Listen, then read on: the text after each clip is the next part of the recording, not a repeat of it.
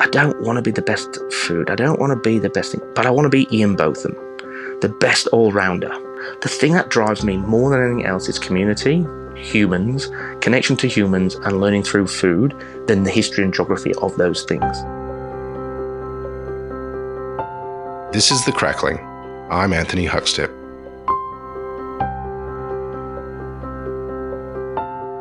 Building a brand can give you the ability to branch out into other areas and explore new and exciting initiatives. For renowned chef Matt Wilkinson, the solid foundation of successful hospitality businesses has springboarded him into a raft of exciting food offerings, not just in hospitality. Matt, how you going? Not really good, Huggers. How how's things? Good, mate. Good. You've done a lot of things and incredible stuff in the hospitality space, but um, I never had you down as a spice rub guy. yeah, uh, a spice girl maybe, but not a spice rub. um, mate, I, I, me neither. Um, and uh, it came to fruition from me actually closing the OG Pope Joan in uh, Brunswick.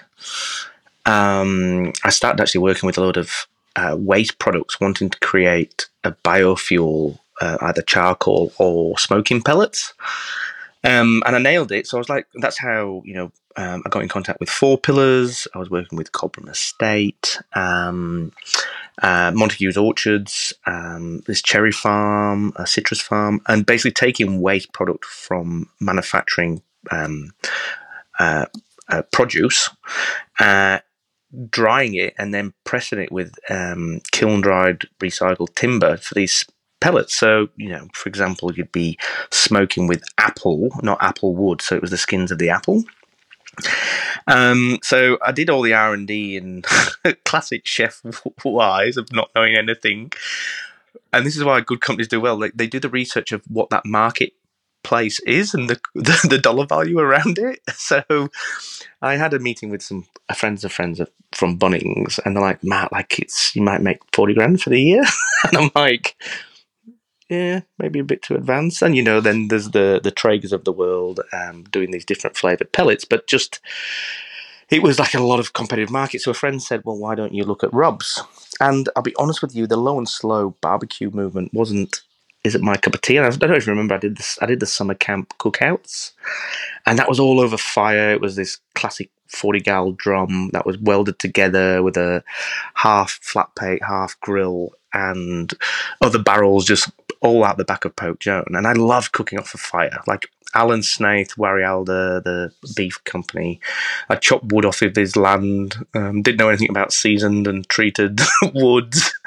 It was a smoke fest, but just loved it. Um, so I didn't want to make a rub that was low and slow. So I found them all very sugary, salty, a lot of uh, MSG in a lot of them. And what I just looked at was the different worlds of flavors and the barbecues around the world, a bit like sandwiches. You know, there's a sandwich for every country. Well, there's a barbecuing style for every country in the world. Even even England, um, it might be in the garage over gas and a bit of sausage, but it's uh, it's basically a, not even a posh um, bunning sausage sizzle. Anyway, so I went into it and looked at where I travelled in the world and connections and went with street barbecue, which is so it's rubs marinade seasonings from flavors of the world, um, straight off the street of barbecue. That's wild. A, give us give us a sense of the different flavors or different countries, and are there sort of pork cuts that work with some of them as well? Yeah, well, it's it's it's amazing because like I so I've developed twenty three flavors, and then we launch we launch with seven, and um, the the the the different ones like so the um, so I've got this Mumbai tikka. So the Mumbai tikka is actually a, a recipe from actually in within Mumbai a goat and uh, a, a, goat butcher, right? And he was he had this live goat in uh, the square in the Catholic uh, precinct area of uh, Mumbai.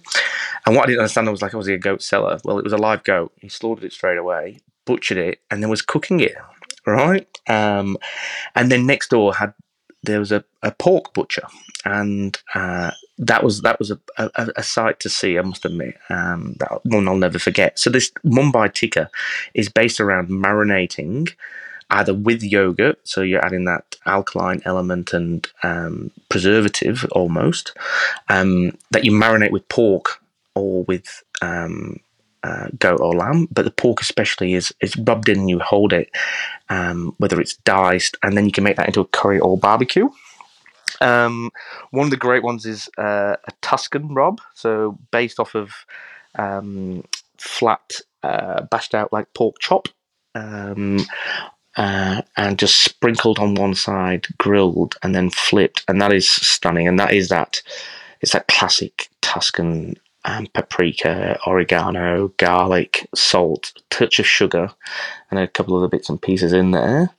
Um, but the the one for pork, which um, I think everyone will remember when if they've ever been to Hong Kong, is the smell of barbecue, and it's it's barbecue pork. Um, it's black bean, it's barbecue, and then there's also the Peking duck. And I wanted to, I wanted to develop two Hong Kong ones and one more in Macau, the the island, uh, which is absolute pork heaven. You know, just the the little trickling over small coals of this sugary bread tinged pork belly um, is, is is a memory that'll last forever. So I developed these. This I, I wanted to get this barbecue pork mixed with kind of like uh, Peking duck, and we were working on them. And none of them were, were, were there. So I had this barbecue pork, uh, uh, black bean, and this hoisin as the two. And I went, oh bugger it, I'll just mix the two together, and it worked. Like like it's it's if you if you sprinkle it on and you go direct with pork onto the barbecue, it burns because of the sugar. But that is one of the main things in um, it's like offset barbecue. So you can, if you slightly smoke, say, pork ribs, um, uh, or even pork neck, um, bone in or bone out, um, in a in a smoker for like a couple of hours, and then you season this on, and then set it for another half an hour, and then um, apply a heap more of the Hong Kong barbecue uh, rub on. Um, a little bit of water, or you know, you can have some uh, cider or a little bit of wine, verjuice, or water, and then wrap it, and then you cook it for two more hours, and then you just set it again for the last half an hour with a little extra rub in the barbecue. Mate, it comes out and you carve it, and you're like, I'm, I'm actually like, where am I in Hong Kong? Am I in Kowloon or am I on the island? Like it's, and it, like it was just one of those you know those memories of the the drop, and that, that one is the pork, uh, the pork master one, I, I think. And then of course you have asado.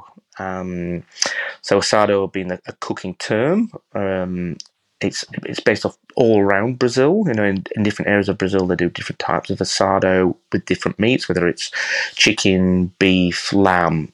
Um, but one of them they do a lot is is is pork, and this is the base seasoning to sprinkle on um, before and rub it in with oil, and then as soon as it's cooked, you season with it as well. And I, I love that one.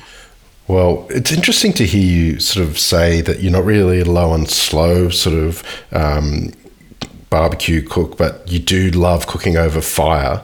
What, what's what's some of the tips you have for that sort of faster cooking, um, particularly of pork over over a flame that's not low and slow? So my one thing with pork, I'll take like a, a classic pork chop, whether that's got the bone on or not. So you know that can come from anywhere from a strip loin all the way through to the Scotch. Even even like my favorite is the neck chop, right? The great thing about pork is if it's cooked properly, um, there is still juice there, and somehow you've got to capsulate that juice, right? That juice to me is started talking about meat vinaigrettes. So as you're carving it on the board, you or it's you want to be collecting that and mix it. So my biggest tip is if you're going hard and fast, and that means um, like a ceramic grill, like a primo, like really like open it up, get the get one side absolutely blaring with charcoal, right? and or even if it's your gas burner, get it on like you know those crappy little uh, gas Webers, right? Get it smoking hot. Season one side of the chop, right, and then straight on the grill, and leave it on there, and then turn down the heat. So if if you're in a grill, people always go, "Well, how can you turn down the coals?" Well, you open it all up, or you can just shovel out the coals. Okay, so it's not. It is a bit like like cooking over fire, and I, I learned this the hard way is you've always got to look after it. It's very easy to lower it. It's very hard to get it back going again quickly without a lot of blowing or fanning. So back that pork chop, you put it on and then you disperse things and you cook it just on one side and only seasoned on one side go as long as you can. Just you know, shovel it around, turn it um, 90 degrees, 180 degrees, another 90 degrees. Keep but keep it on that one side. Make sure the heat's thing, and then just before you're about to serve, or when it's just before it's ready, you know the the coloring of the pork changes and it starts to get this caramelly brownness. You know, and everyone goes, "Is is pork? Is it is it pink? Is it white meat? Is it dark meat? Like which one is it?" Right? And it, it's it's to me, it's unique purely to its own. Um, and it is to me that pink. Um, and I've had some amazing pork dishes around the world, especially in Spain, where they, you know, serving pork medium rare, but it's cooked all the way through, so it's over 63 degrees, but there's still a little bit of pink in it, is really a must for me. But as soon as it starts to raise up, it's a little bit caramelized on the bottom. You can see it's raising up, and it's that that pinkness has turned into white and grey. Then flip it over, cook it hard, so get the increase the temperature again, and just sizzle it and then take it off and let it rest. Let it rest on a plate, put it onto a board, carve, put it back onto the plate, and all those meat juices, I then sprinkle a bit more. If we're using a Tuscan, a bit more Tuscan on there. I might chop some tomatoes through it, uh, squeeze of lemon juice, some um, Australian extra virgin um, olive oil, and you've got there the perfect pork steak for me from the barbecue. And quite often or not, people overcook it, but you you just want it just just just cooked. And if intense heat first, lower it down, intense to finish, and then uh, rest, carve, away you go. You've done so many things, and it's hard to sort of pinpoint in, in all of them. But there's like a wives' tale or a fable, or I don't even know if it's true about the gin pig. You, you were the creative director at Four Pillars um, for a while. Is the gin pig a real thing? It, it was a real thing. Um, unfortunately, so that was um, I actually did the first gin pig dinner at uh, Pope Joan. I reckon this is back 2017. No, it was earlier than that. It has to be earlier than that. 2014. 15. Let's, let's call it 2015 for fun. Um, and what they were, they were um, uh, Berkshire across uh, saddleback pigs in the Yarra Valley. That part of their diet was uh, the botanicals um, fed um, from the stills. Um, and what it was at the now it, it's no longer a thing. Like I, I, actually shouldn't talk about it. I'll get in trouble, but never mind. Cam, Stu, I'm sorry. Matt, I'm sorry. Um, it was an amazing thing, and it just we ended up falling out with the elements. It just it got bigger than what it should have been, and how which way it went to go. But the the pigs were fed a botanical. Now, any pig farmers out there know that pigs eat certain things, won't eat certain things, but then anything that's hungry will eat everything. Um, they loved munching on the um, star anise and the um, cardamom and the coriander, but unfortunately, they didn't really like the juniper. So we looked at, we ended up making some pig feed with with the dry botanicals through it, uh, and then they munched it. And what it did is, I think, if you think, you know, the original wagyu when they fed it fermented beer grains, it's not so much obviously the flavour going through, but there was there's, there's high levels of magnesium, some um, and potassium within um, the leftover botanicals.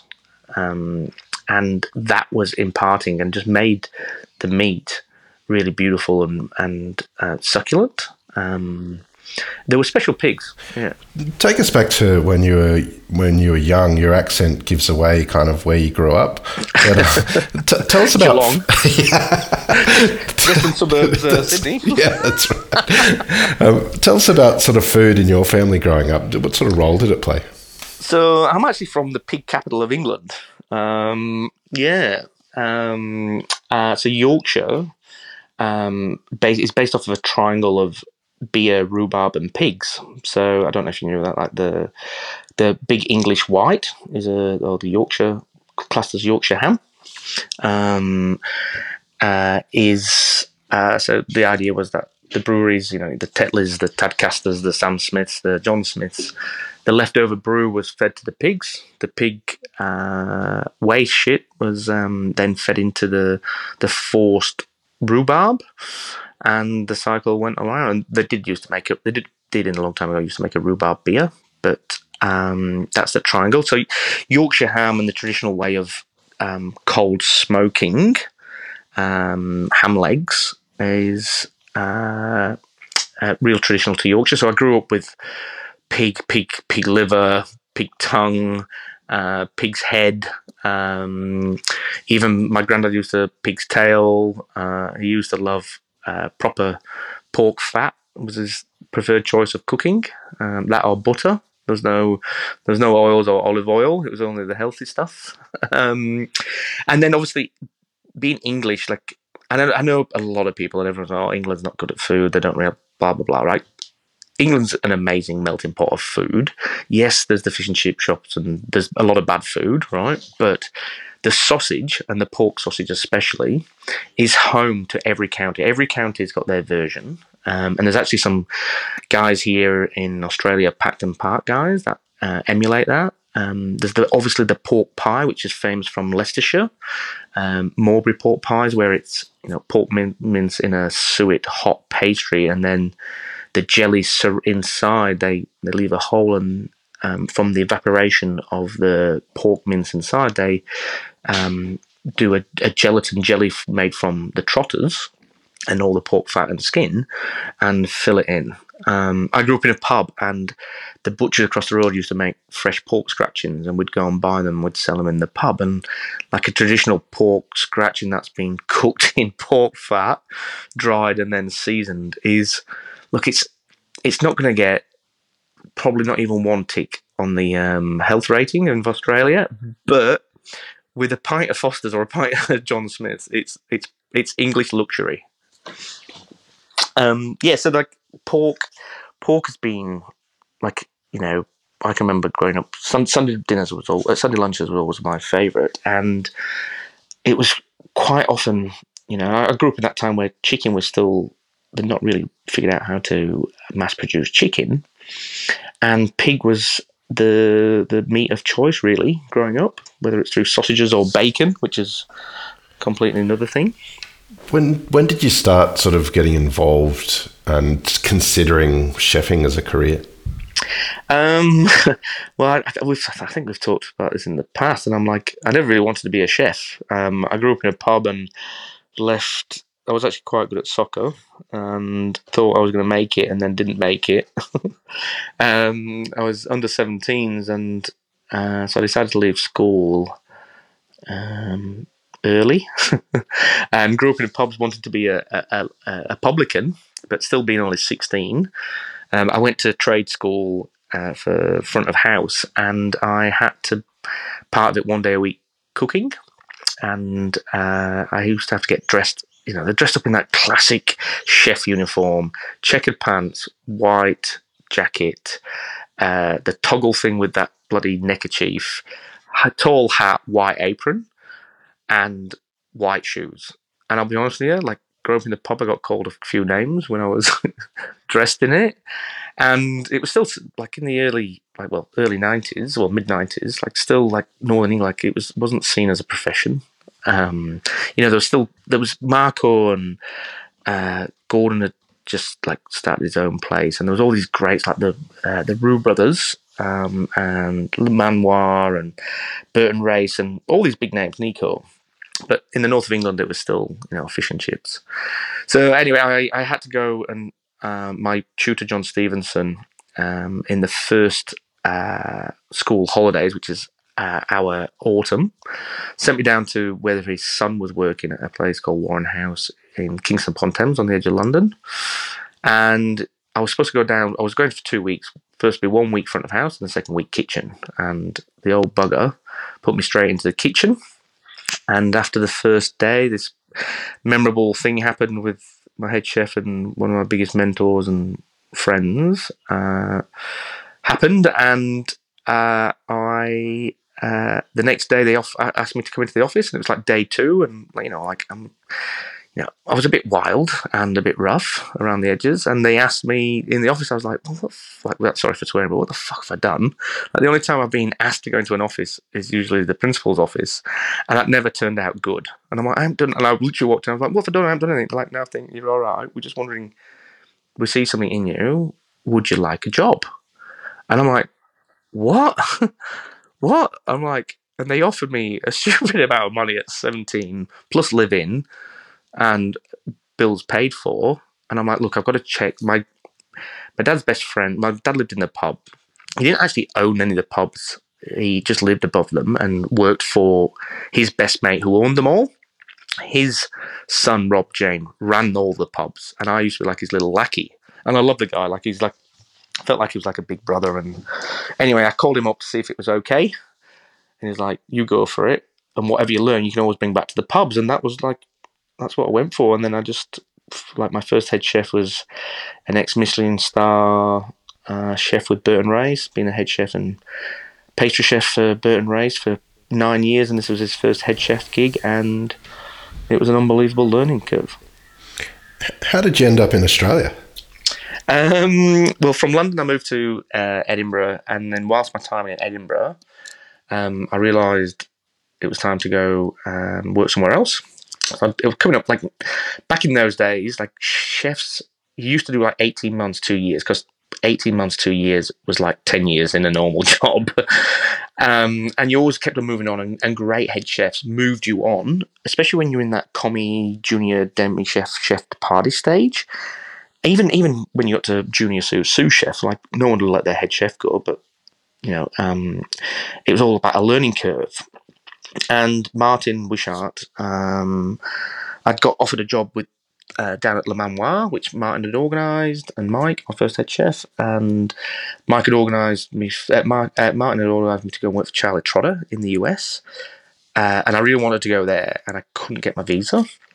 Um, so there was a phone call from a certain Scottishman, which I won't mention his name, um, to Martin, and I was supposed to come out and work for the Scottish guy and Gary Mehigan at Fenix and never never went. Um, my old man actually, uh, before he took retirement and went to work for his mate, um, worked for Foster's UK. So Australia's always had this connection. Martin, I live with Martin's brother Gary, and Martin and Gary have all travelled around Australia. They're like, just go for a, holiday. My first head chef, uh, Mike, said, "Mate, don't go to Australia. It's miles away." Just go to Magaluf, lose yourself in Ibiza, come back two weeks, go to Le Manoir. and I was like, okay. Um, so I came out to Australia with the idea of I was just going to be here for three, four months. Met a girl, went to Sydney, came back to Melbourne, um, and was skint, and then walked through the doors of Vue de Monde in January 2001. And um, haven't been able to return since. well, your impact has been extraordinary in Australia and um, with so many venues. But what's been probably the real sort of highlights or important moments uh, uh, in your career as you built it?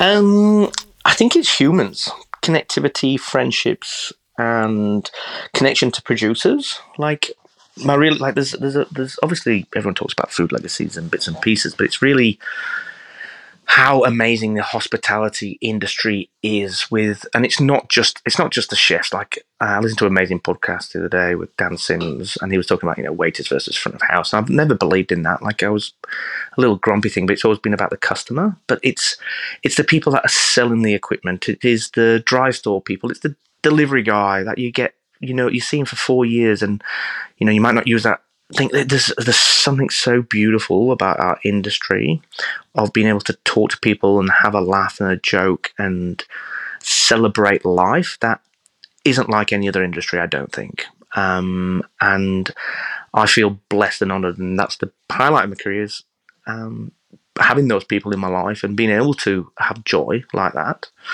But also to now, I think now is a stage where there's two, well, uh, I'm, I'm now at Montalto Vineyard um, in a culinary director role, and I'm only there two days a week, and one day is to go in and just be me, right? Now we've there's there's it's a remarkable kitchen. It's um, it's there's three kitchens over the estate, uh, and different different people, different skill sets, but there's um, I'm back working with Craig uh, Penglesy, who we worked together back in the day at uh, Circa with, and he's a like he's 55. They call him Grandad, right? They actually call him Dad, but when he's away, I call him Grandad. And he's just got this beautiful sense of calm. It's great back working with him. Um, but there's two young humans, and seeing where, like, I'm 44 this year, and I know I look 28 hookers, it's all right, um, but I am 44. but Michael, the head chef, Michael Clancy, he's such a beautiful human soul, and the way he cooks over fire uh, in the restaurant, it's it's given me energy to be better, to try and give him my um, my thought process and how I think about food because it is like I, I, do think I do think about seasonality and textures and flavors and but how he's cooking and how he talks with his team it's actually a beautiful thing to watch and how I was taught of the screaming. And I've, I've still got a little bit of angriness in me uh, when it's time um, and I don't like that about me you know? And I watch these young younger generation of how they are managing, especially in my team, and it's it's blow away. And then we've got the executive sous chef Beth Candy, this extroverted, um, live love of life human that has has made me change like how I'm managing and how and both those those two humans especially have made me want to give more back to the industry. And it's not like it was dwindling, but it was just it's just great having knowing that the the leaders, like everyone complains about the youth of today, there's not enough of them.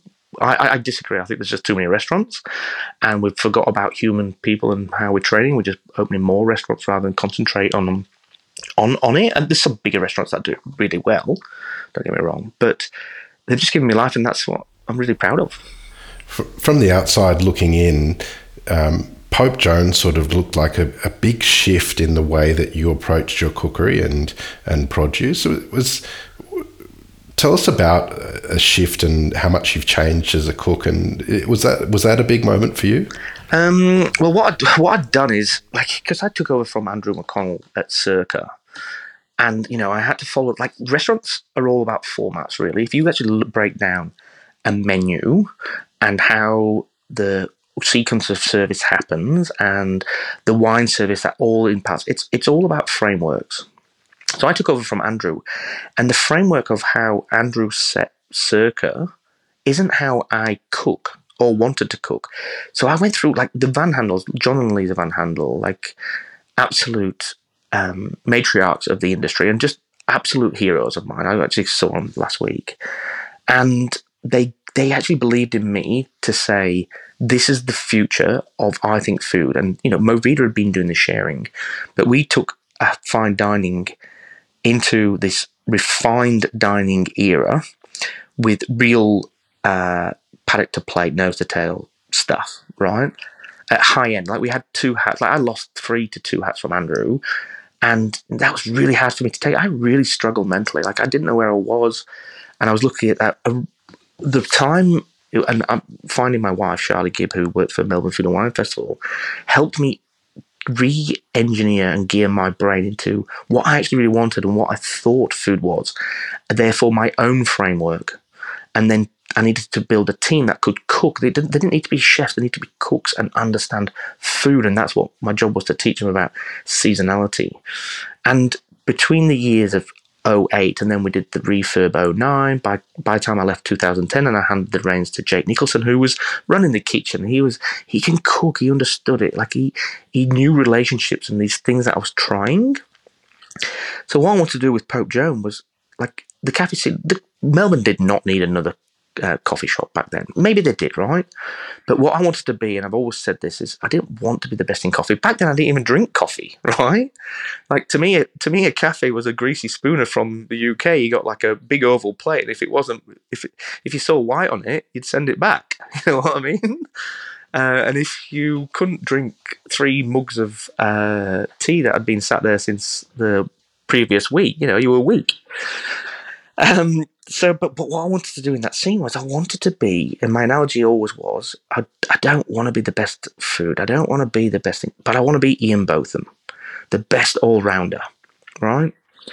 and also engaging in my my realization. I'd started writing my first cookbook then was the thing that drives me more than anything else is community, humans, connection to humans, and learning through food than the history and geography of those things.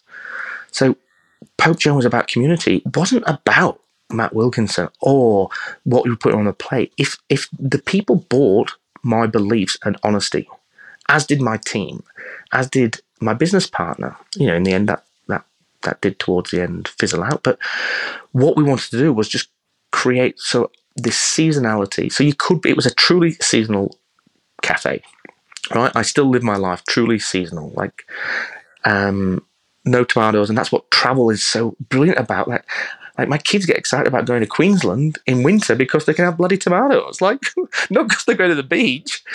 you know what I mean? Like, it's it's I'm a weirdo in that way, but that's what we did with the cafe, and I wanted to add my Britishness to it. It was something that um, I didn't do at Circa. Like there was just small twists on, you know, offal and pork, um, and uh, you know we had black pudding. We had the most amazing bacon from Melbourne Pantry, the most amazing black pudding and sausages from Pacdon Park. Um, I made my version of Heinz baked beans, like, and then we had some of the trickery stuff, like some very English things, like anchovies on toast. Like I used to do haggis. I did the like um, uh, sometimes do toad in the hole, or we'd do like Yorkshire puddings with uh, poached egg and smoked salmon rillette. So it was just a change that I wanted to do, and what I realized I created was a community of food, of connecting uh, myself, uh, uh, chefs, um, producers, um, customers, consumers all together, and it was just it was fun, huggers. Like it was so much fun. And then I did the you know the, the summer like I was able to trial things, and now I don't have my own um, bricks and mortar. I'm a bit you know um, it's a loss, and I sometimes feel it because um, there's a respect I have to pay to others because it's their business and not trade on tours or you know I am a bit wilder than the average bear and some of the ideas that I would come up with some people don't like like think it's a bit not doesn't sit in their world but you know, going back to the summer camp cookout, like I'd, with that, I'd broken up with my business partner.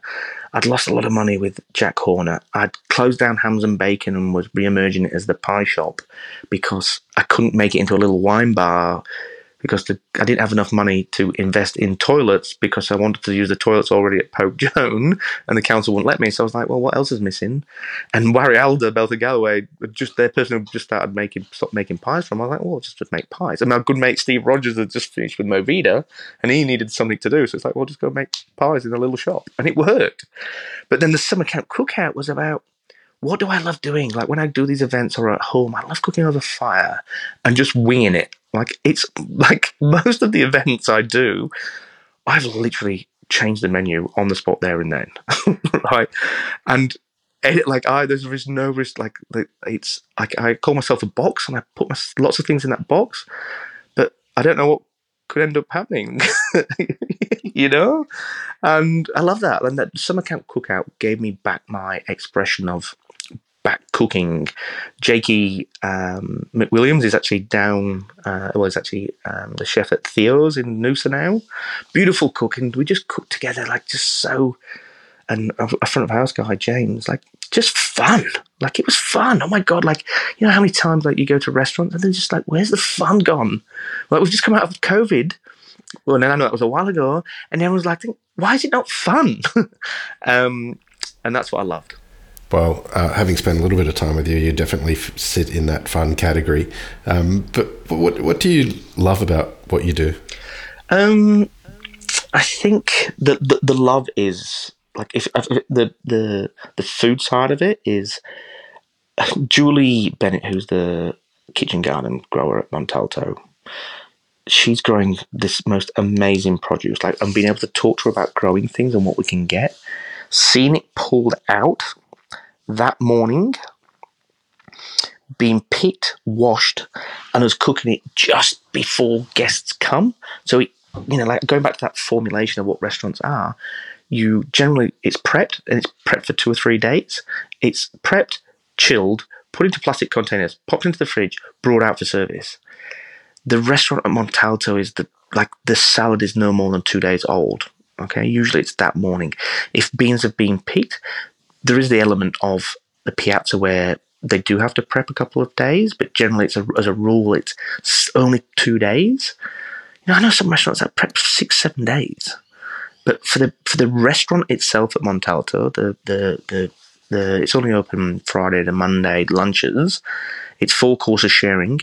It's only that day. Nothing goes into the fridge. No reuse like zucchini. Like you're cooking right to the to the diet, and that is it's invigorating the flavor it's invigorating because of you know you might run out is it enough? But it's invigorating more because of flavor. And that flavor from just picked beautiful grown literally furthest away is at 900 meters.